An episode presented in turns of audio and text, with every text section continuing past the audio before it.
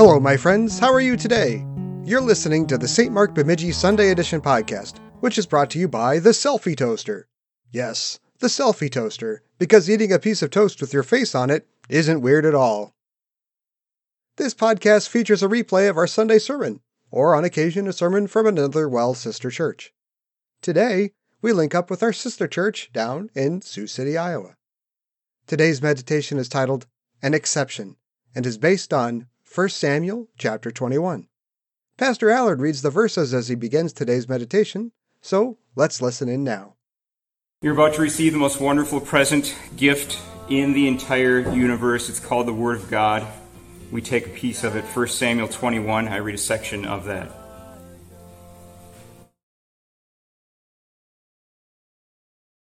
The priest answered David, I don't have any ordinary bread on hand uh, however, there is, there is some consecrated bread here, provided the men have kept themselves from women. So far, the word. Please be seated.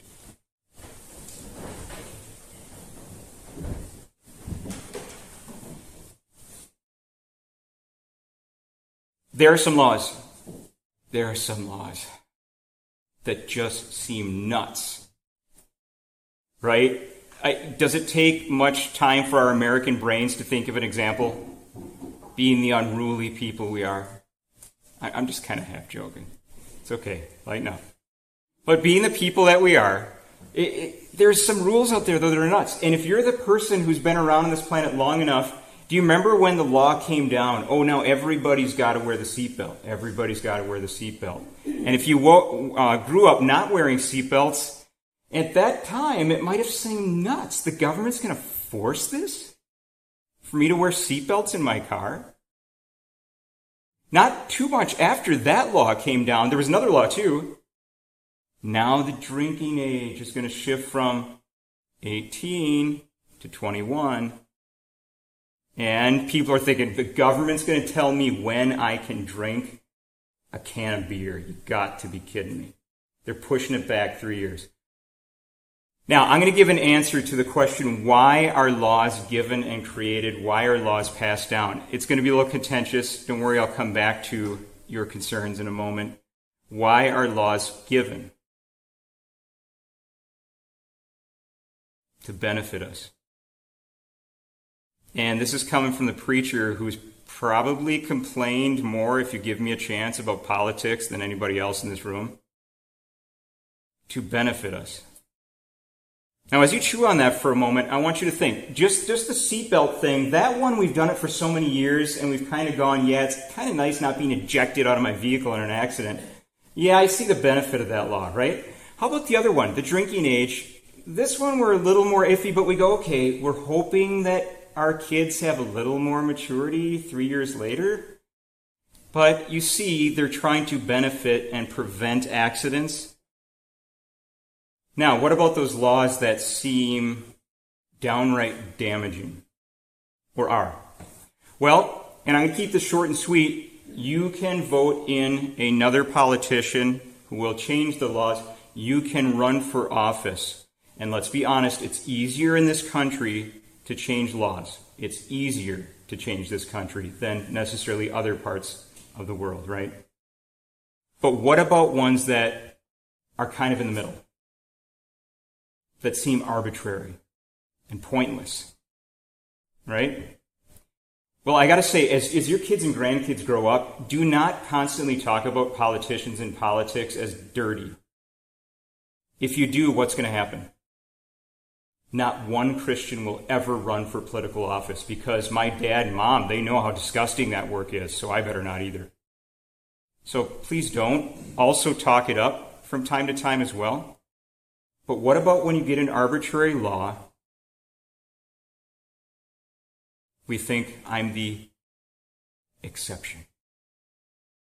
I, I, am exempt from such a law. I am the exception to the law, and we'll have a, a lot of different reasons for being an exception to the law. But the law has a long history, doesn't it? You could say it came into the world as soon as people sinned. The law didn't really exist before we sinned because everybody was the walking, talking embodiment of God's law. So there would be no such word as law. But once we sinned, absolutely. And then God actually wrote down his laws through Moses and he gave it to his people Israel. And you see, many centuries down the line, one of the things that came out of the nation of Israel that had nothing to do with God was the political party, the Pharisees. They also had something to do with religion, too, right? They were a law driven sect. And I have to defend the Pharisees every time because if they were in your neighborhood today and you had a neighborhood watch program, you would want these people to be your neighbors. They were good neighbors to have. But they were a law driven sect. So these people see the disciples of Jesus in our gospel and they go, Look, they are harvesting. Now, if I were to give a pop quiz right now and say, does anybody define what the disciples were doing in the gospel lesson as harvesting? I think we could safely say every one of us would say, maybe stealing, but not harvesting. They're not working. But that being said, let's try to take what they said seriously. God did actually create such a command as the Sabbath rest, and he took it very seriously. And the Sabbath was important. It was a sign between God and his people of the deliverance from Egypt. It was also a reminder of God resting on the seventh day, the pattern for our entire life, and then to give an experience of the foretaste, just a foretaste, of the eternal rest that is to come. The Sabbath rest was ordained by God, and God took it very seriously. But did you see how Jesus answered the Pharisees' objection? With our lesson for today. 1 Samuel chapter 21. And he gives an example where David, if you want to use modern terminology, he was literally on the run from the feds. How is that? We'll come back to that suffering of David in just a moment, but he was on the run from the feds, and this was a, a situation where he had to lay low because of the heat. King Saul was hunting him and the few people crazy enough to follow David, right? There was no Hy-Vee or Fareway to get some groceries. And so here's David going, What people can I trust? Who can I actually trust? The high priest. So he goes there. And you saw the response of Ahimelech. He probably had started to hear the rumors. He knew the bad blood between David and Saul, and he's asking, Why are you by yourself? What's going on? And yet Ahimelech was presented with something he probably didn't want to hear that day. Give me some bread. Five loaves will be enough, just enough for me and the few people that are with me. We're on a secret mission. Everything's okay. And Ahimelech had to say, David, there's nothing here. Except. And now, sisters and brothers in the faith, is not this the real life of a Christian, of a believer in any era? Ahimelech, with the few seconds he had, pacing back and forth and going, okay, what am I going to do? What am I going to do? There's no bread here. Oh, there's the bread in the holy place. Does this not sound like real life for the believer? What's the right thing to do? And here's this man who is not too far away from starving. And I want you to understand the need of the moment, he and his men from starving. And he has to ask himself what to do. Jesus, during his ministry, was presented with situations, not the exact same thing, but things similar to this. An example one day, just a chapter later in the same gospel, he healed a man in the synagogue on the Sabbath day, a man who had a shriveled arm. And you can guess what people said. You're doing the work of a doctor on the Sabbath day. How dare he? And Jesus said in the Gospel of Matthew, which speaks of the same section, he says, Will you not take a sheep out of a pit, basically? If your sheep gets stuck in a pit, won't you get it out? Won't you save it? even if it's the Sabbath day. And then he says, How much more valuable is man, a man, than a sheep? Therefore, it is lawful to do good on the Sabbath. So, seeing David get the consecrated bread, what does our sinful nature immediately start to think? Oh, yes. Our sinful nature jams its foot in the door and says, I'm going to yank that door wide open. God just proved it. As long as we love Him and He loves us, we can do whatever we want. Isn't that what we start to think? Isn't that what the sinful nature thinks? And if we have laws then that are inconvenient to us, and for the moment I say both political in our nation and also God's, what's the temptation? To say, I am the exception to the rule. And it's amazing how quickly that same sinful nature jumps in until you have one exception after another for the rest of your life. God told me to love my neighbor. I get it, but you know what my neighbor said to me? There's no way I'm going to say or speak mercifully to them. I know God told me to set aside to worship Him, but I have a doozy of a week. If you want to sit down for a second, I can explain it to you. I, I know God wants me to study His Word. And that we have opportunities at times in our life where we have both a worship service and a Bible study on the same day. But you know, my whole Sunday morning is shot if I do that? Are you the exception to God's rules? I can ask, was Ahimelech? Was the disciples of Jesus? There are no exceptions to God's rules. We are called to obey his laws perfectly every time, but here is where I get, I hope, you see is the crux of the matter. Is it really what we would define as, I think we jump to that word exceptions too much, or I am an exempt, or I am an exemption? Instead, is it not a lack of understanding of God's will instead of exceptions? And if you want clarity, Sometimes it's useful then to ask, when we're in the situation Ahimelech was, where we're pacing back and forth, whatever problem it is with our family or ourselves, and we're saying, What do I do, Lord? This is not clear. I do not know what to do. I talk to fellow Christians, I talk to pastor, and even they say, Well, God doesn't explicitly lay it out. So what good are they? I'm not sure what to do.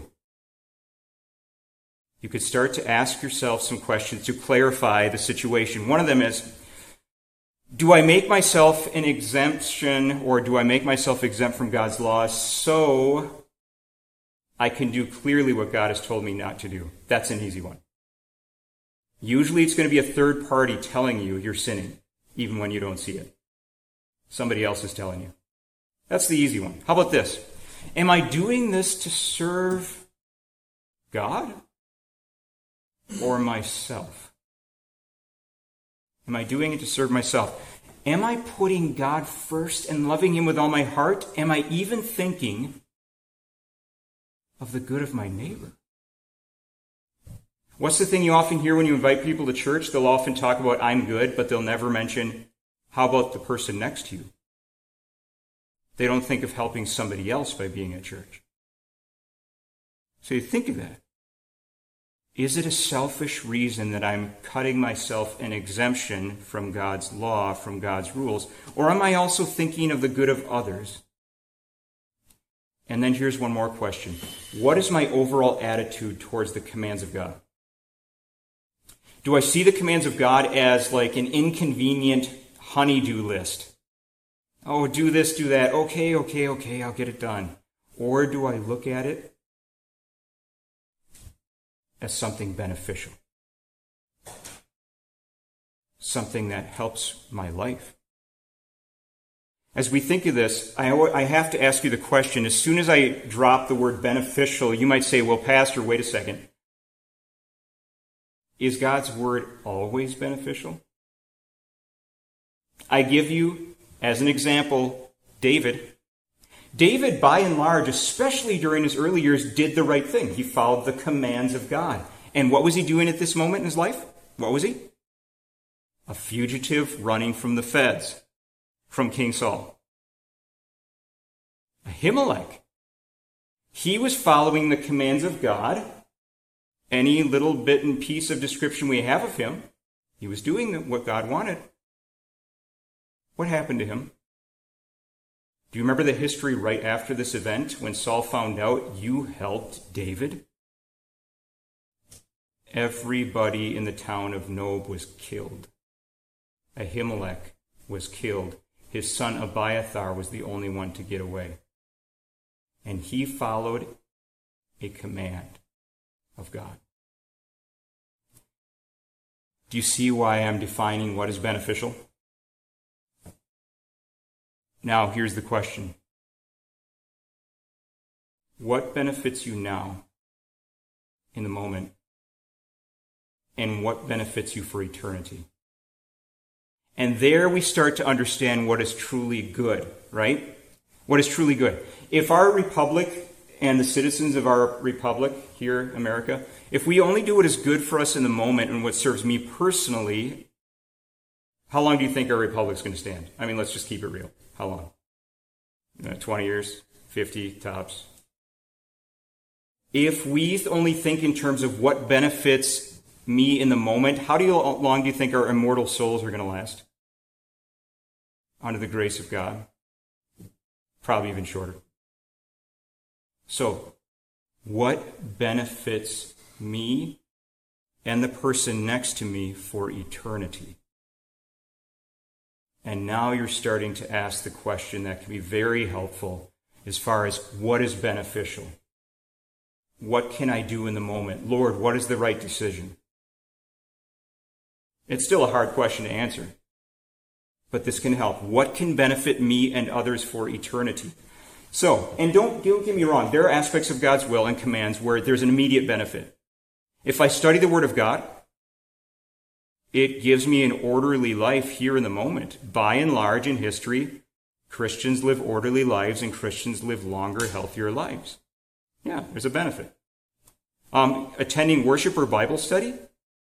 Yes, there is an immediate benefit when I hear Jesus died on a cross to take away every single mistake, every single foolish act, every single sin. There is an immediate benefit to that knowledge, right? And just the fact that you're here encourages other people as well. They know you went, so people in your household who stayed home can go, oh, there's the example. People who sit next to you today can see the example and be encouraged. What benefits me and others for eternity? Let that question remain in your mind the next time you have one of those difficult, how do I apply your will, God, kind of situations. And know this. Next time you do that and you try to make the right decision and you know afterwards you know you failed. What's Jesus for? Because the fact is, you will never get, never make exactly the right decision ever even your motivation will never be totally pure, even if you do the right thing. This is what Christ is for. This is what Christ is for, the one who made exactly the right decision every time. Even as Ahimelech chose to feed David and his hungry men, I want to ask you this Did Ahimelech open a bread store afterwards? Did he open a nice thrift bread store afterwards. Do You see the point I'm making? That day he gave some bread to David and his men. He did not continue to do so every day for the rest of his life. Same for us. Jesus knows all those times when we made exceptions for the selfish reason, and he nailed himself to the cross.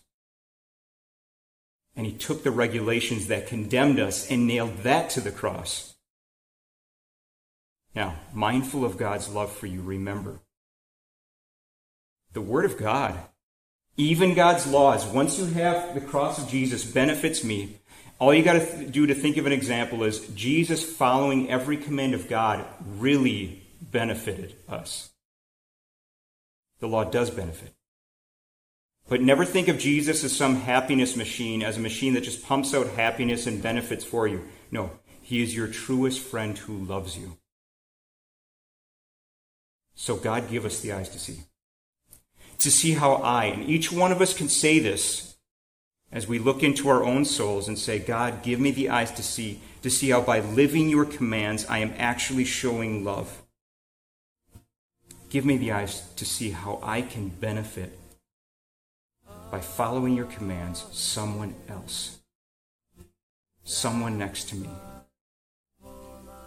into eternity itself. Amen. That's all there is for today. There isn't any more for this podcast. But if you've enjoyed what you've heard today, you might consider subscribing to the podcast, and you will get content four times weekly in your favorite podcast app with no further effort. Additionally, you might consider sharing it with a friend each and every podcast has a share link in its description, which can be found in the same podcast app you're listening to right now. Let me know if you can't find it, or if you just want to say hello by emailing me at john.kirk at stmarkbemidji.org. Share God's Word and share the light of the world. I also want to take this opportunity to invite you to church with us. Each and every week, we have two church services in Bemidji, Minnesota at 2220 Ann Street on Sundays at 8 a.m. and 10:30 a.m. Additionally, we have a completely free cup of coffee that comes with a complimentary Bible study at 9:15 a.m. Each and every Bible study is led by a certified and college-educated minister. Or maybe you live in Walker, Minnesota. On the second and fourth Monday of every month, we also have church services there at 1100 Minnesota Avenue West at 7 p.m. Come as you are, and I hope to see you soon. If you have more questions or you want more information about our ministry, check out our website at www.stmarkbemidji.org. Have a blessed rest of your day.